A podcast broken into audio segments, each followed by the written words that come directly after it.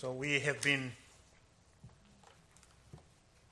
uh, dealing with uh, Luke and chapter 11. And perhaps as we proceed this morning, we just want to remind ourselves where we are coming from. I will ask us to read from verse 14 and we go all the way up to verse 32.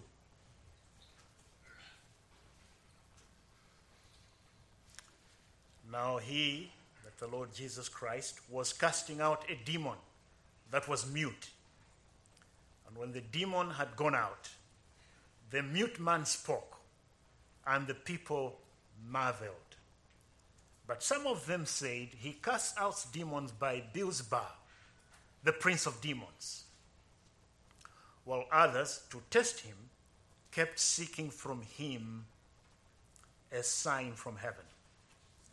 But he, knowing their thoughts, said to them, Every kingdom divided against itself is laid waste. And a divided household falls. And if Satan also is divided against himself, how will his kingdom stand? For you say that I cast out demons by Beelzebub. And if I cast out demons by Beelzebub, by whom do your sons cast them out? Therefore, they will be your judges. But if it is by the finger of God that I cast out demons, then the kingdom of God has come upon you. When a strong man, fully armed, guards his own palace, his goods are safe. But when one stronger than he attacks him and overcomes him, he takes away his armor in which he trusted and divides his spoil. Whoever is not with me is against me, and whoever does not gather with me scatters. When the unclean spirits has gone out of a person, it passes through waterless places seeking rest, and finding none, it says, I will return to my house from which I came. And when it comes, it finds the house swept and put in order. Then it goes and brings seven other spirits more evil than itself, and they enter and dwell there. And the last state of that person is worse than the first. And as he said these things, a woman in the crowd raised her voice and said to him, Blessed is the womb that bore you, and the breast at which you nursed. But he said, Blessed rather are those who hear the word of God and keep it. When the crowds were increasing, he began to say, This generation is an evil generation. It seeks for a sign, but no sign will be given to it except the sign of Jonah. For as Jonah became a sign to the people of Nineveh, so will the Son of Man be to this generation. The Queen of the South will rise up at the judgment with the men of this generation and condemn them, for she came from the ends of the earth to hear the wisdom of Solomon, and behold, something greater than Solomon is here. The men of Nineveh will rise up at the judgment with this generation and condemn it. For they repented at the preaching of Jonah. Behold, something greater than Jonah is here.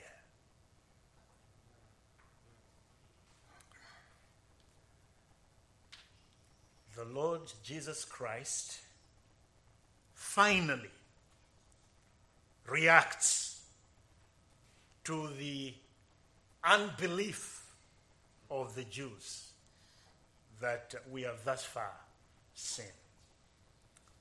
The Lord Jesus Christ has performed a miracle that was acknowledged by all. And yet, the response of the Jews has been to accuse the Lord Jesus Christ that he is, in fact, an agent of the evil one. Rather than acknowledging that what the Lord Jesus Christ is doing, he is doing because God is seeking to give evidence to the fact that he is the Messiah. The Jews put their own spin on it. They began to tell the people that they should not believe in Christ. They should not believe in him as the Messiah because whatever it is that he is doing, it is by the power of Beelzebub, the prince of demons. And the Lord Jesus Christ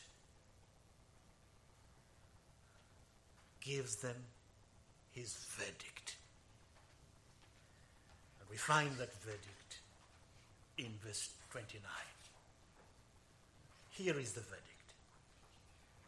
This generation is an evil generation. Now, bear in mind that these words would probably be more suited to our generation. That these words actually they fit like a hand in the glove when you think about present day America. We live in a day that is evil. We live in a day when sin is celebrated, when sin is unashamedly promoted. We live in a day when men and women invent ways of sinning against the living God. And if these words were spoken to us, if these words were spoken of our generation, we would say a hearty amen to it. Or, these words had been spoken to some Gentile idol worshippers, again, they would be the most appropriate words. But these words are spoken to the Jews. They are spoken to the descendants of Abraham. They are spoken to a group of people who have received the law of God, who pride themselves that they keep that law, that they are not like the Gentile sinners. It is to such a group of people that the Messiah gives the final verdict. And he says to them, This generation is an evil generation. It is a generation that has chosen to be blind in the light of the clearest light that God ever gave to a group of people. They have decided Jesus is not the Messiah. Jesus is possessed.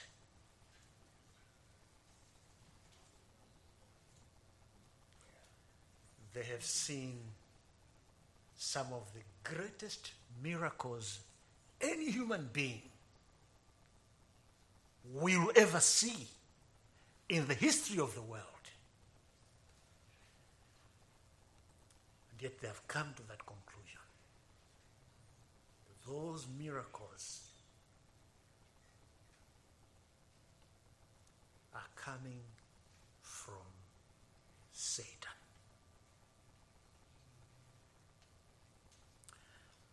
So the question then we must ask is Is it true that there is a lack of evidence from the Lord Jesus Christ to the Jews of his day to convince them that he is the Messiah?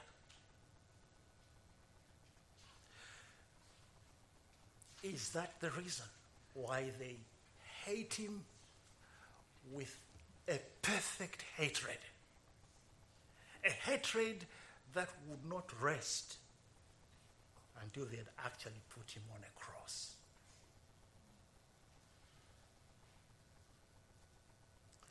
Well, the, the problem of the Jews was that they did not agree with the way the Lord Jesus Christ characterized them in his sermon. That they liked to think of themselves as the chosen people of God. They liked to think of themselves as those people who were special. And, and anyone who, who wanted to even hint or imply that you could compare them with the Gentile nations, then you are going to receive that hatred. And this exactly is what the Lord Jesus Christ did. Again and again and again. Yes, you are very religious. Yes, you are very moral. Unfortunately, your morality is only skin deep. Your heart is full of dead men's bones. The Lord Jesus Christ said on one occasion.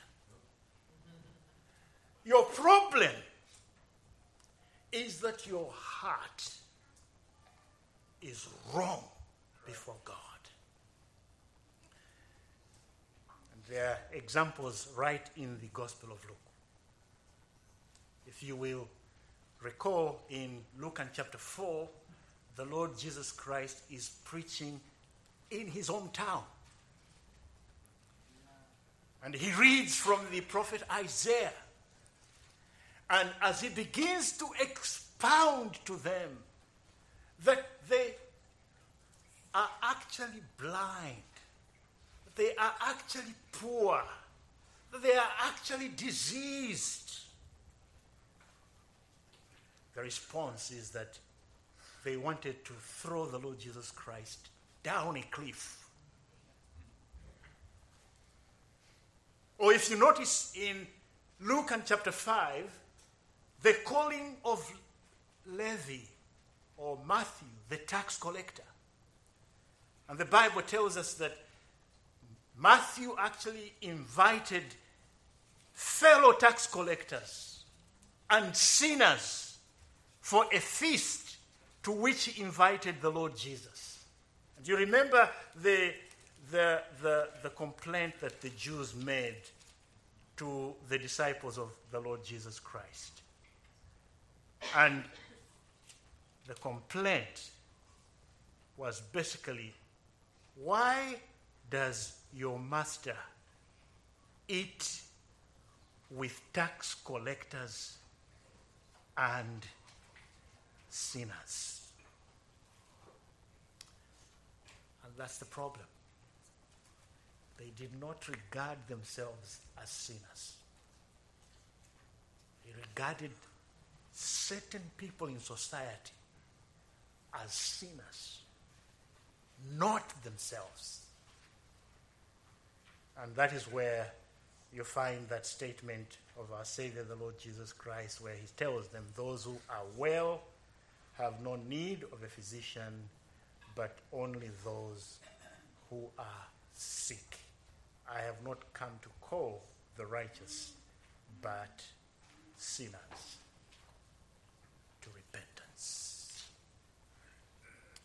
Or if you remember what we will see in Luke and chapter 15, the story of the prodigal son, you remember what happened when the prodigal son returned and the father was so full of joy that he threw a party to celebrate the return of the prodigal.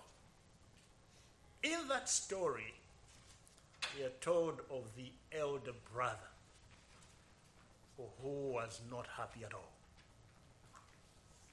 And uh, he complains bitterly.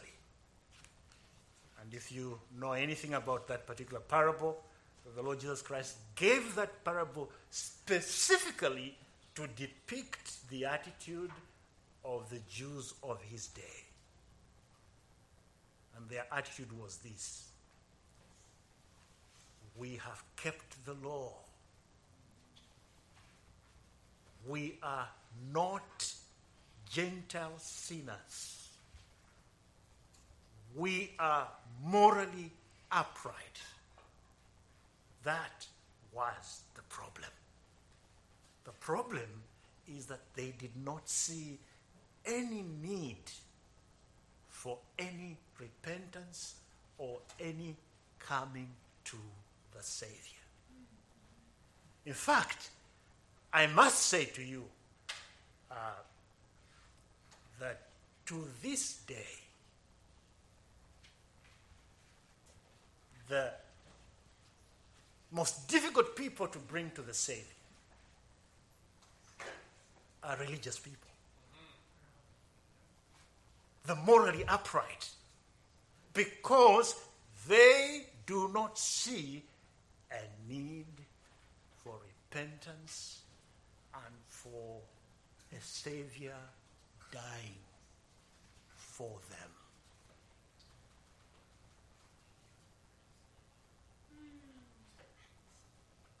This is what we find again and again in the Gospels.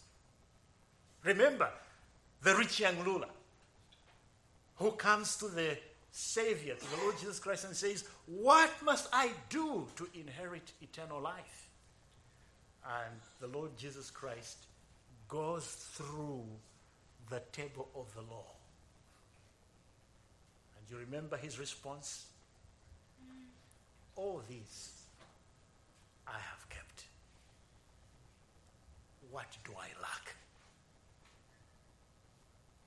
The Savior then, seeking to show him his own blindness, his own covetousness, says to him, Go sell everything you have, give it to the poor, then come follow me. And the scriptures tell us that the rich young ruler went away sad. Why was he sad? Because he was not willing to part with his wealth for the sake of Christ. He was self deceived, self satisfied, religious, and morally upright in his own eyes. That is why the Lord Jesus Christ elsewhere says, Unless your righteousness exceeds that of the Pharisees and the scribes, you will not enter the kingdom of heaven. That is the reason why the Jews hated Christ. They rejected his analysis of their spiritual condition. They rejected the way in which he treated them like Gentile sinners who need forgiveness from God. Because as far as they were concerned, they were Abraham's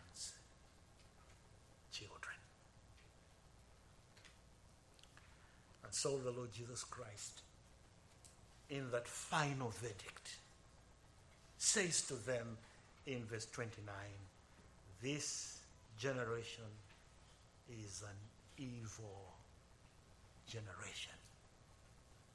But notice in the second place, not only does he give his final verdict, he gives the reason why.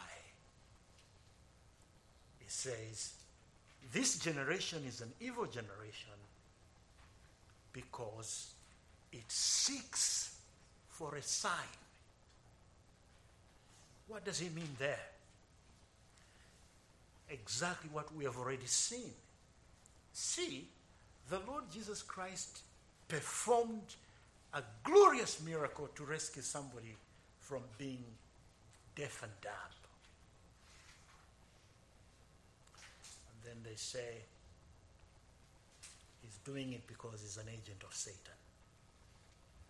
And what they mean is exactly what they say, it, the Bible says in verse 16, if you just notice once again there. It says, He casts out demons by Beelzebub, the prince of demons, while others to taunt him kept asking from him a sign from heaven. Now, what they're basically saying is that, look, it is your fault that we don't believe you. What we want you to do is to convince us. We have seen the sign you have performed. We think it is from Satan. So we now want you to perform a miracle that will convince us you are from God. That is why the Lord Jesus Christ is saying there, this is an evil generation. And it's an evil generation because it is seeking for a sign.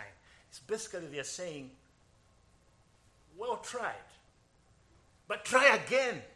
So far, we have seen what you've done and we think it is from Satan, but do something else that will convince us you are from God.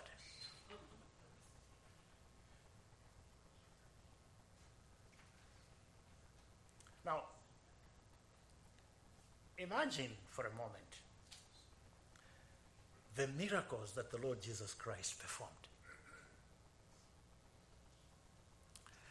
Can you, and I really want you to think, think of any other miracles that he could have done that would have made them change and say, aha, now we think you are from God.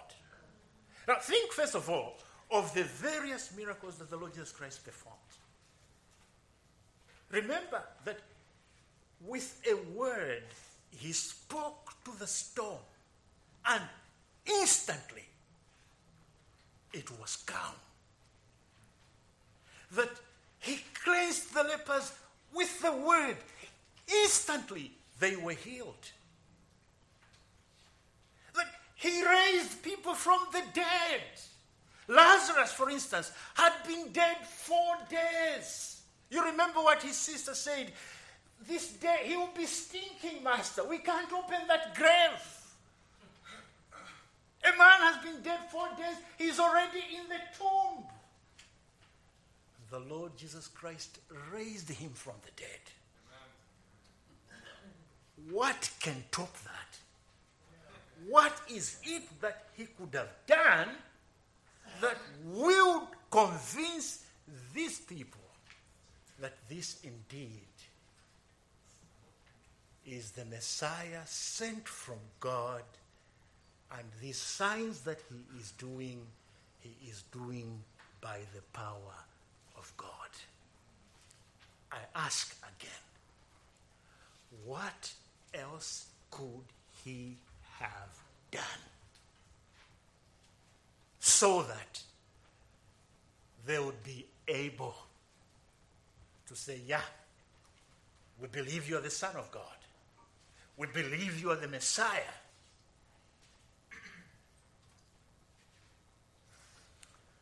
You know, when you think about that question,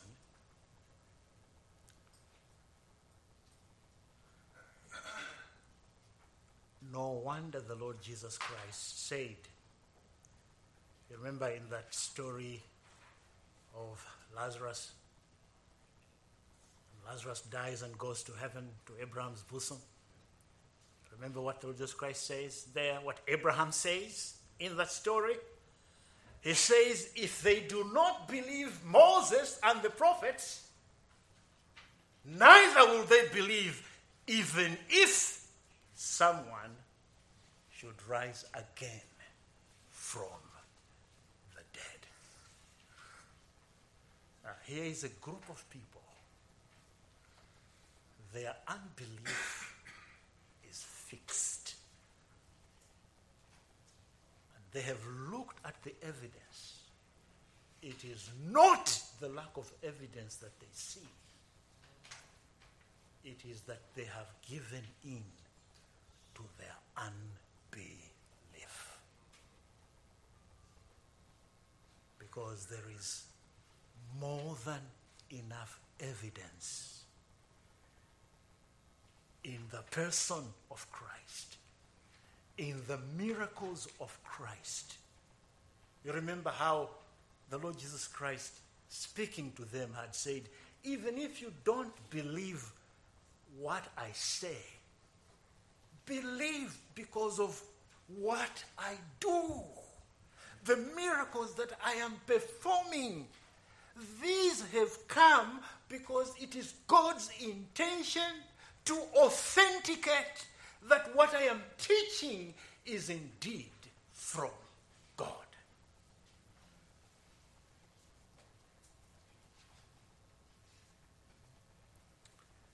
There's a very interesting verse. I don't know if you've ever noticed it. In John chapter 15 and verse 24.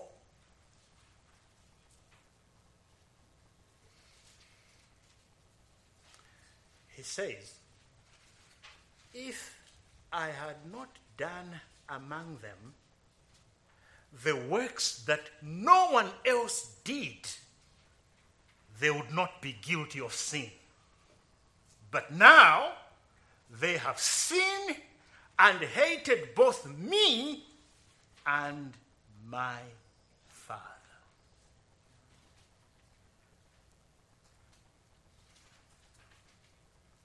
If you hate the Lord Jesus Christ, then you are a God hater. Anyone who does not love the Lord Jesus Christ, however good, however well meaning, however decent you might be thought of in society, if you do not love the Jesus who is described in the pages of the New Testament, you are a God hater.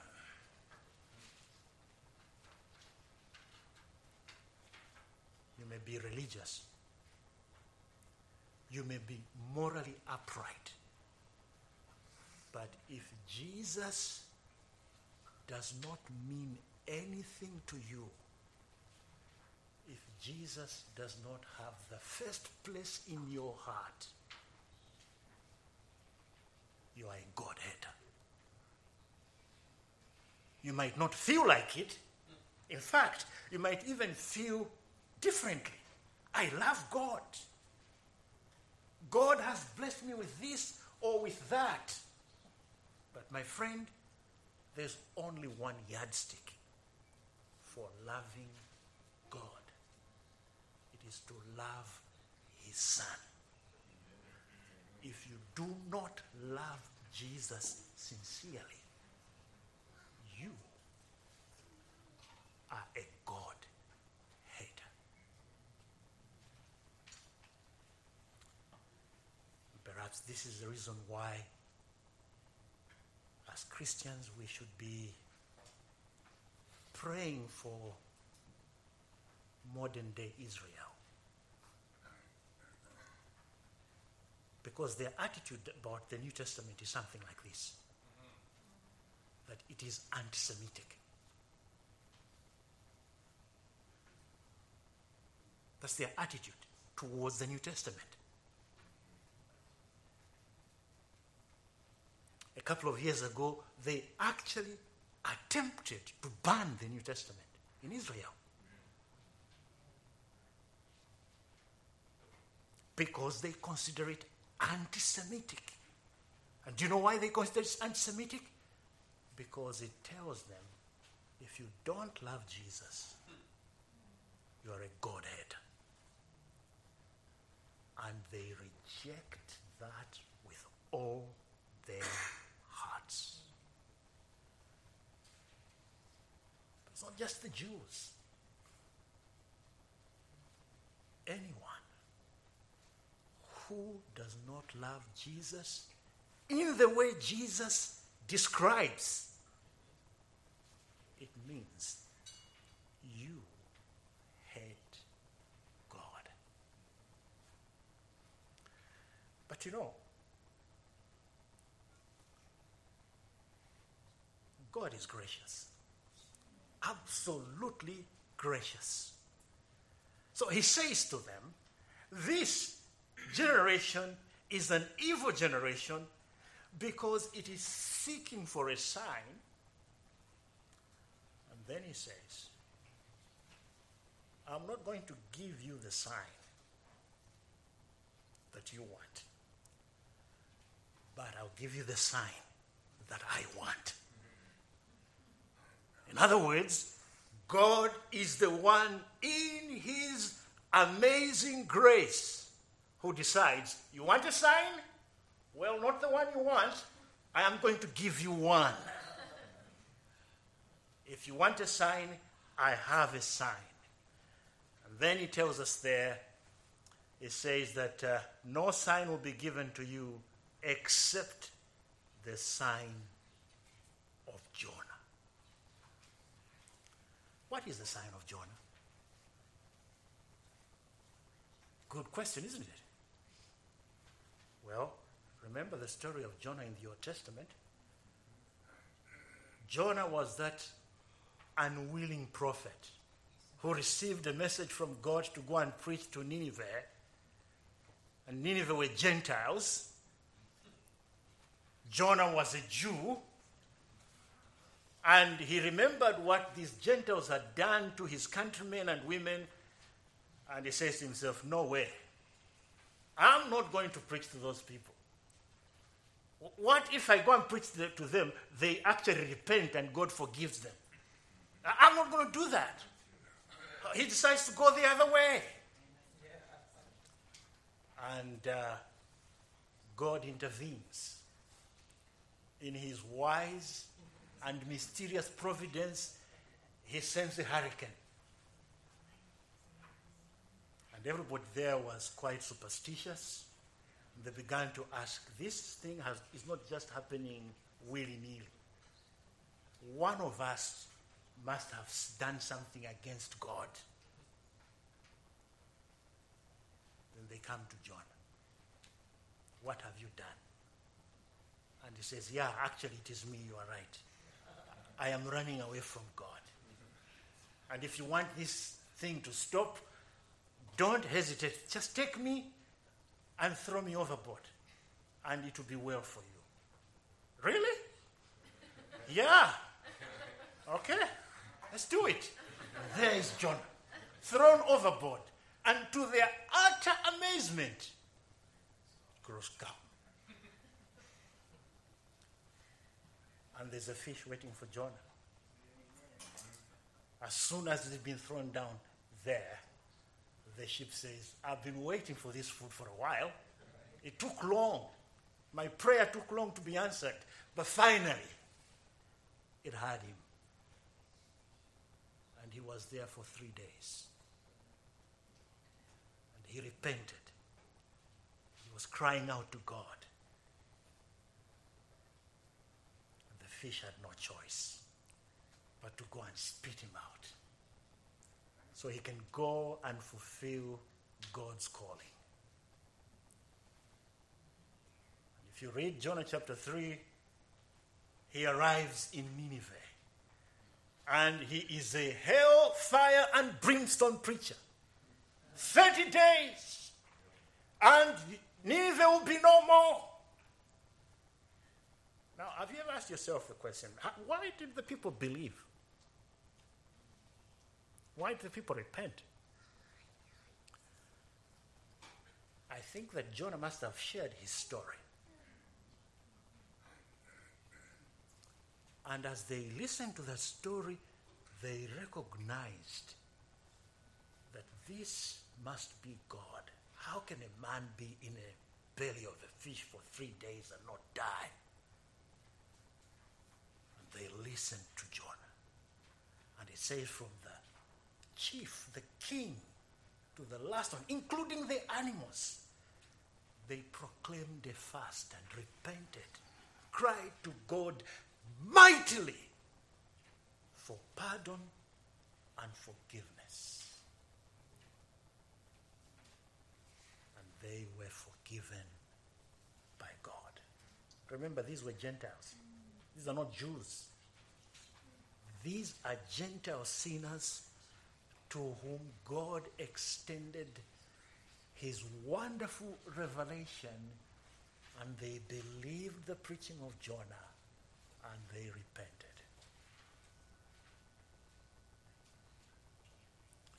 That is the sign. Just as Jonah was in the whale's belly for three days, the Son of God was going to be in the belly of the earth for three days. And that's as Jonah was saved from virtual death the Son of God was saved from actual death. And just as Jonah, when he was rescued from the fish, he was reinvigorated and started a new ministry that was effective. When the Son of God rose from the dead, then the gospel was sent to the ends of the earth. So the sign of the son of Jonah, or the sign of Jonah, is actually the death and resurrection of our Savior, the Lord Jesus Christ. That is the sign of Jonah. And the Lord Jesus Christ is saying to them, This is the only sign that God is going to give you.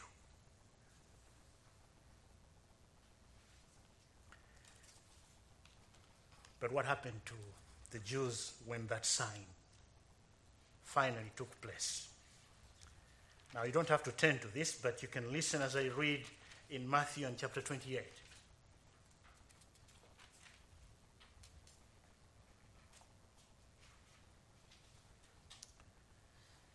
Says there, now after the Sabbath, towards the dawn of the first day of the week, Mary Magdalene and the other Mary went to see the tomb. Now, verse 2. And behold, there was a great earthquake, for an angel of the Lord descended from heaven and came and rolled back the stone and sat on it. His appearance was like lightning, his clothing white as snow. And for fear of him, the guards trembled and became like dead men.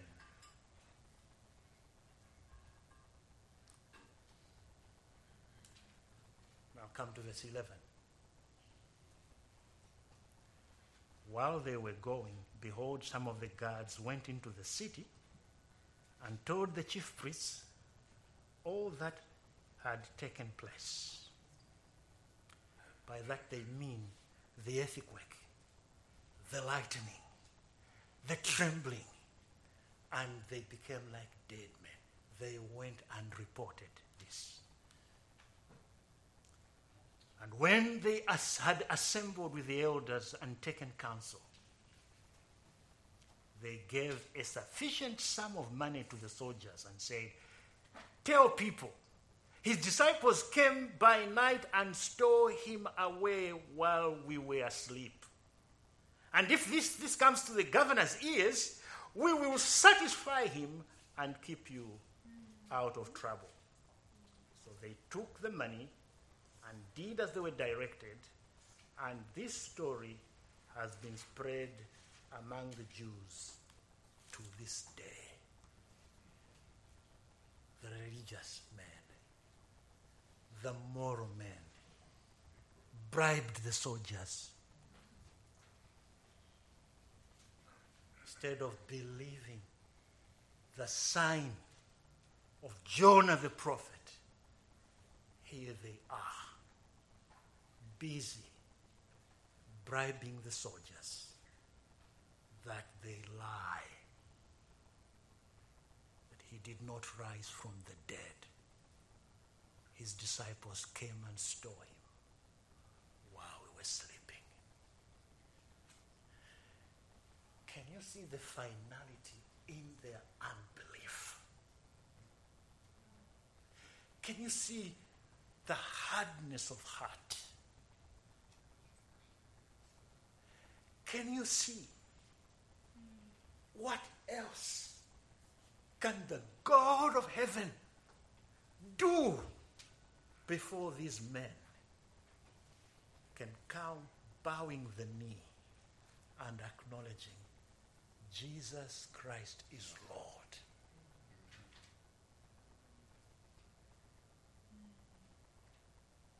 And Jesus says, That's the only sign you are going to receive from me. That is the only sign. But then finally, he talks about the queen of the south in verse 31. Will rise up at the judgment with the men of this generation, condemn them, for she came from the ends of the earth to hear the wisdom of Solomon.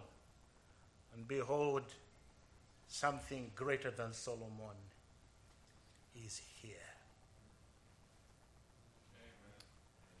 That's the story that we read earlier. This woman who was a queen from the south had heard how God had blessed Solomon. And there was something that was stirred in her heart to go and witness firsthand the wisdom of Solomon.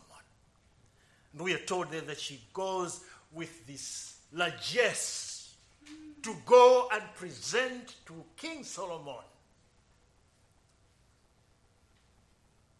And as she conversed with Solomon, it dawned on her the God of Solomon, the God of Israel, is the true and living God.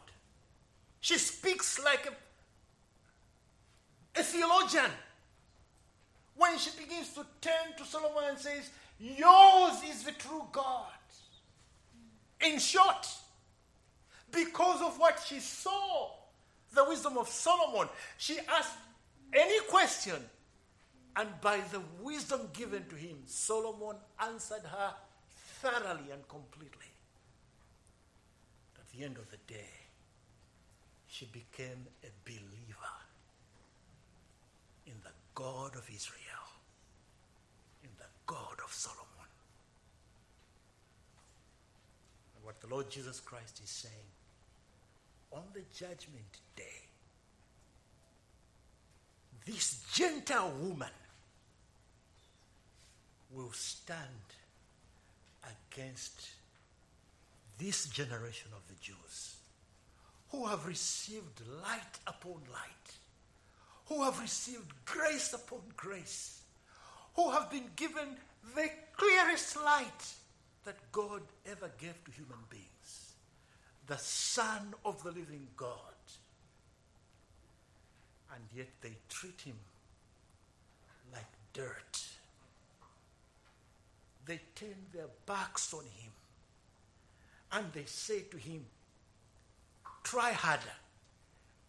You might convince us. Perform another miracle. Not this one, because we have come to the conclusion this one is from Satan. Try another one. This Gentile queen will, in that day, with the light that she received, stand in judgment against these Jews. The men of Nineveh will stand in the judgment against this generation of Jews. Again, they only had one chance, one prophet, and a prophet who didn't like them for that matter, but they believed the message and received forgiveness and pardon and cleansing. What is the main point of this story? Of this passage? It is this. Maybe you have become familiar with Jesus. And as usual, familiarity breeds contempt.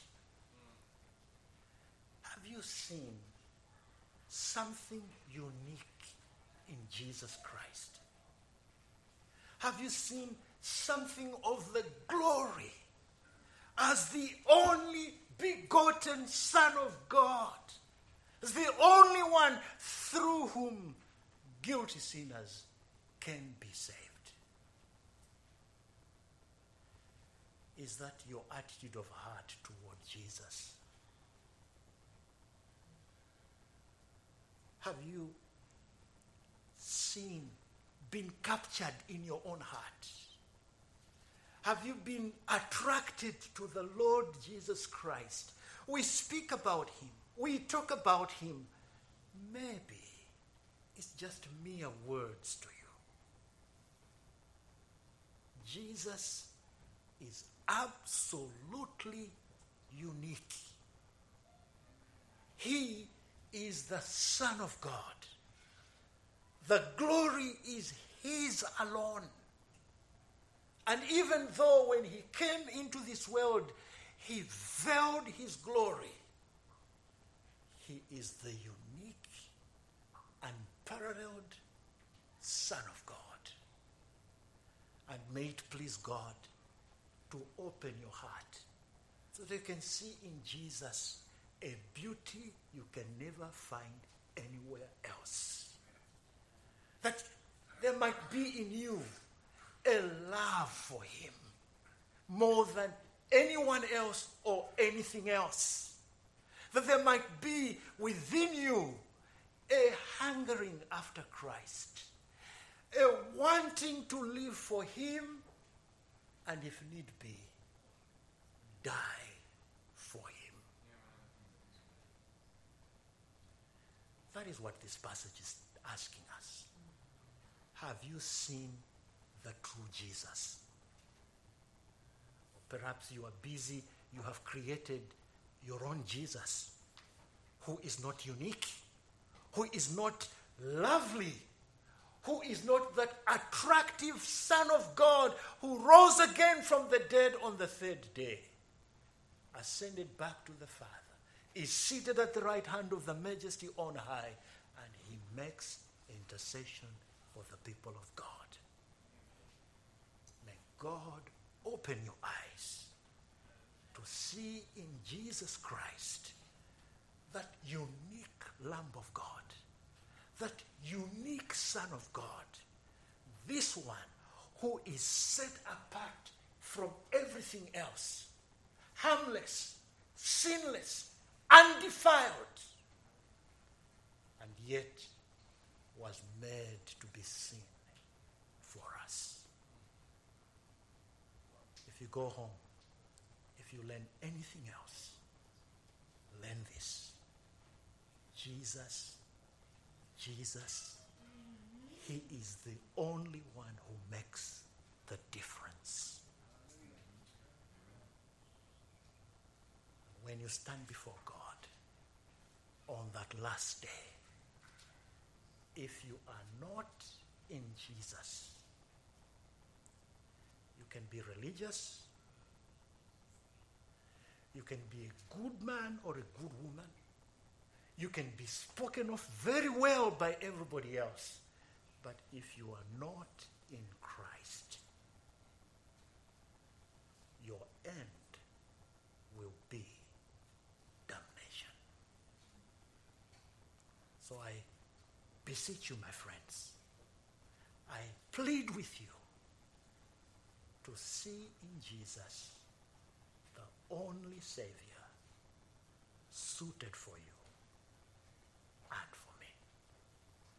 Let us pray. Our Father, we acknowledge that unless you open our eyes, we would remain blind